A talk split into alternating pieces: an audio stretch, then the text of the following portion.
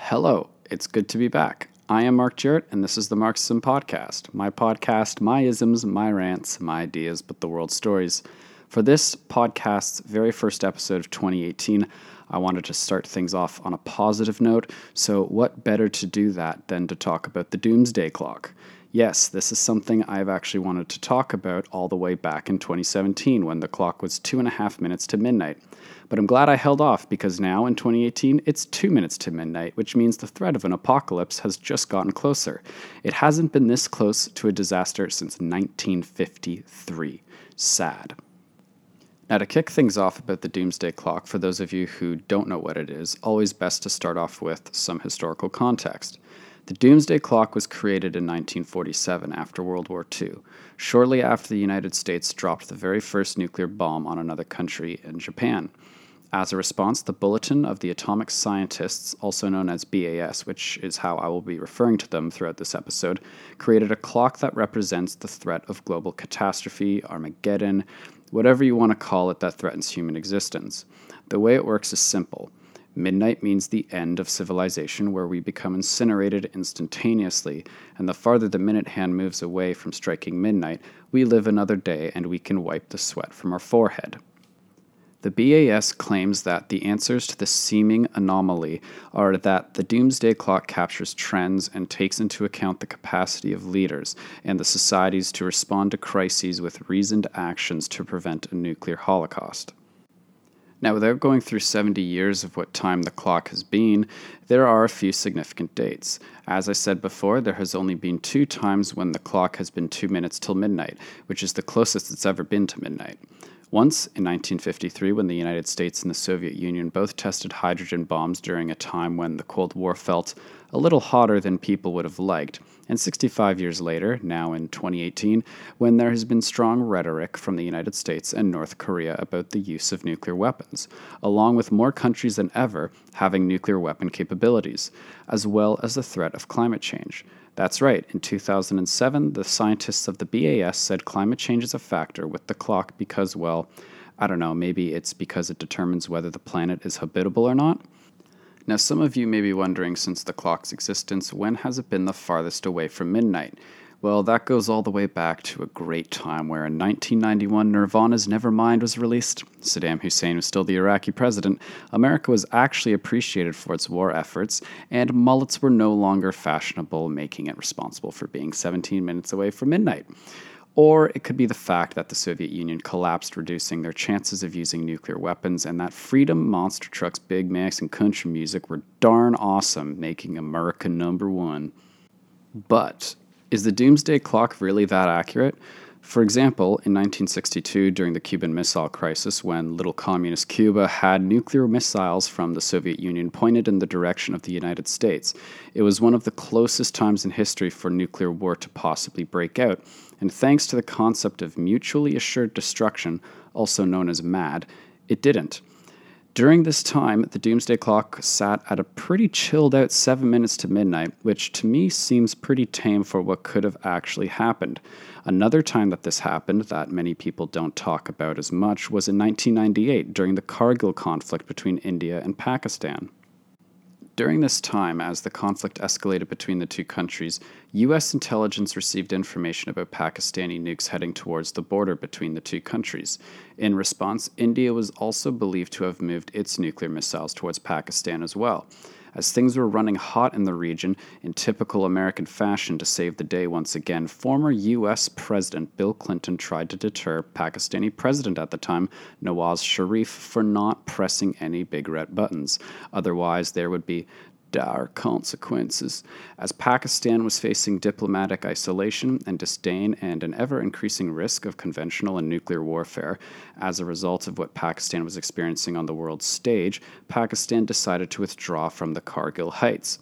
The stakes for this conflict, in my opinion, were far greater than the Cuban Missile Crisis, as India has a population of over 1 billion people, while Pakistan has a population of around 170 million people, which obviously could have resulted in an extraordinarily high number of casualties. And during this time, the doomsday clock sat at 9 minutes to midnight, With two countries who are ranked in the top 10 for the most populated countries in the world, this incident was considered a lower risk on the world stage than the Cuban Missile Crisis. To me, that's a bit of a stretch. So, what about now in 2018? Are we really two minutes to midnight? Is the world really that close to a global catastrophe? Well, the answer to me is yes and no. When the report came out saying we are two minutes to midnight, most people associated it with Trump's rhetoric in the direction of Kim Jong un, where Trump has said North Korea will be met with fire and fury, while on the other side, Kim Jong un said he will turn Washington and Seoul into flames and ashes. Even the BAS said that in 2017, the greatest risks of last year came from the nuclear realm. This, of course, would make mainstream media and the public believe that nuclear warfare is the most imminent threat. But that's doubtful. In all reality, the possibility of nuclear war breaking out is extremely unlikely, and here's why. North and South Korea are both in peace talks with China, so dialogue is always a good thing. And if nuclear warfare was to seriously happen anytime soon, the global markets would be plummeting, especially in South Korea. But they haven't, and instead they have been going up.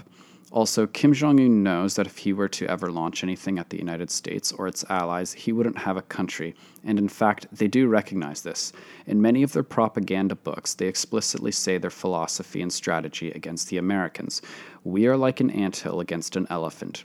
We can't kill the elephant, but we can get it to move where we want it to. So, claiming that the increasing possibility of nuclear war is responsible for the proximity the doomsday clock is to midnight, despite what the BAS says, to me is nonsense. There are many other threats to the world that can have massive ramifications. Something that is tied to nuclear war, but not entirely, is the threat of cyber attacks. The biggest chance of a nuclear warhead going off in the world is not from a world leader giving the orders to launch a nuclear warhead against another country. It is hacking, it is cyber attacks, and as a result, cybersecurity being the issue. But even with cyber attacks being connected to nuclear warfare, other things are more likely to happen. Many countries around the world, like Russia, as an example, use countries like Ukraine as a guinea pig to hack into entire power grids and shut electricity off. And this doesn't just affect people's homes, it affects things like factories, banks, and other prominent industries and institutions, which ultimately affects a country's livelihood. By shutting down factories and banks, as an example, you are preventing a country from making money off of manufacturing and preventing them from being able to do simple transactions, which can affect the productivity and economy of a country. Another example of this in the nuclear realm is Israel. Israel is one of the top countries in the world in terms of technological capabilities, and the Israeli Defense Forces have one of the most protected and powerful cyber intelligence units in the world called Unit 8200. In fact, you may have heard from back in the late 2000s, I believe, about a computer worm called Stuxnet. The purpose of this worm was to basically hack into the Iranian nuclear program and to wipe out approximately a fifth of Iran's nuclear centrifuges. However, it is important to mention that they did not destroy the centrifuges, but instead delayed Iran's ability to enrich uranium and from developing their first nuclear weapons. What was so effective about this worm was that it made it look like everything was running normally on computers, but behind the scenes, these worms were ripping through centrifuges. And you can be sure that Israel and other countries have been modifying worms and finding out other ways to break down systems of countries that threaten their interests. Examples of what Russia has done and what Israel has done has shown to be extremely effective in causing problems for other countries. Cyber attacks have the ability to damage entire sectors of economies, delay nuclear development, and the ability to cause damage to infrastructure could arguably be more catastrophic instantaneously than the possibility of nuclear warfare from happening. Even the Israeli Defense Forces have gone on record to say that cyber attacks that target civilian infrastructure would be more damaging than missile attacks. While cybersecurity is a massively growing issue that is actually spoken about on the BAS website in regards to having the ability to, to increase the chance of nuclear warfare and damage infrastructure, when it comes to mainstream media having covered the doomsday clock recently, they just talk about Trump and Kim Jong un. No real examples of what could actually cause nuclear warfare and overall destruction of cities and countries like the cyber attacks I just mentioned. Now, something that has been mentioned briefly in regards to the clock being two minutes from midnight, but is still overshadowed by the words of politicians, is climate change. With Trump and North Korea in the media so much, we have ignored much of what is happening in the world in regards to the environment. Hurricane Irma last year, the most powerful storm in history, which created the fastest winds ever recorded at a slow 298 kilometers an hour, destroyed a considerable amount of the Caribbean. Cape Town in South Africa is running extremely low on water due to a drought that has gone on for years and is believed to be the first city ever to have nothing left in their water reserves. Even Western Europe recently got hit with its fastest winds ever recorded from a storm, and the stories keep on going. And of course, it's never been easier to travel through the Arctic due to the melting of the ice caps. These stories last for as long as the storm lasts, which is maybe a week or so, and when it's over, it's over. But it doesn't take a genius to notice that these storms are becoming more frequent and more intense. So, while much of the news is swallowing up this looming threat of nuclear warfare, they are occasionally mentioning some environmental disasters going on, like the things I just mentioned above, that can and are seriously affecting large populations. And they're affecting them right now. This is actually the most imminent threat at this current time that is killing large numbers of people, creating more mass mobilization of people due to areas becoming increasingly inhabitable, which leads to more refugees and a lot more refugees. If you think that the refugee crisis in Europe a couple summers ago was devastating, well, if things continue at the rate they are, by the year 2050, 600 million people are at risk of displacement due to climate change. And of that 600 million, 200 million people are estimated to be guaranteed to be at risk of displacement. That is roughly 10% of the world's population affected. These stats are something that aren't mentioned enough and is clearly a much more pressing issue than what the BAS is saying about the clock being moved 30 seconds closer to midnight due to what's going on in the nuclear realm. So, how do we reverse the doomsday clock? Well, like I just announced a bit up top, in regards to the nuclear realm, countries like North Korea have been working on their nuclear development for years and they will not give it up even if there are sanctions. North Korea still has stockpiles of material saved up in order to go through with it because they know they will be sanctioned at some point. Nukes are the main lifeline to preserve the country. It's what is preserving the Kims, and what do the Kims want? To survive and keep the Kim name alive. So, starting a nuclear war with the United States is not the best way to do that unless he wants to go out in a serious blaze of glory. North Korea is kept alive by behaving in a manner that gets the world's attention. They behave for their vested interests, which annoys the US, and it's an effective strategy. If they annoy the US, the US wants to talk to them. The US wants to know what their objective is, and usually it's money. As an example, in 1994, Bill Clinton gave $4 billion to North Korea in an effort to try and dismantle their nuclear program. It obviously didn't work. Remember a key part of their philosophy that I mentioned? We are like an ant hill and they're the elephant. We can't kill the elephant, but we can get it to where we want it to. That's their strategy. If the Kims want to survive, which they do, they can be contained by the countries that surround North Korea that fall under the US defense umbrella, making them not as big of an immediate threat as they're made out to be. In regards to cybersecurity, frankly, there isn't much that can be done about that. Countries are going to continue working on their technological advancements in order to achieve what they want. The other problem with restricting cybersecurity and technology is that you can't do it. It's not just state actors who can do damage. Many non state actors cause plenty of problems, and that can be a good thing or a bad thing. Also, once a particular piece of technology is out there, like a variety of different types of malware, it's pretty hard to stop. You can't go back. There is simply no regressing because other countries will want to develop something to combat it.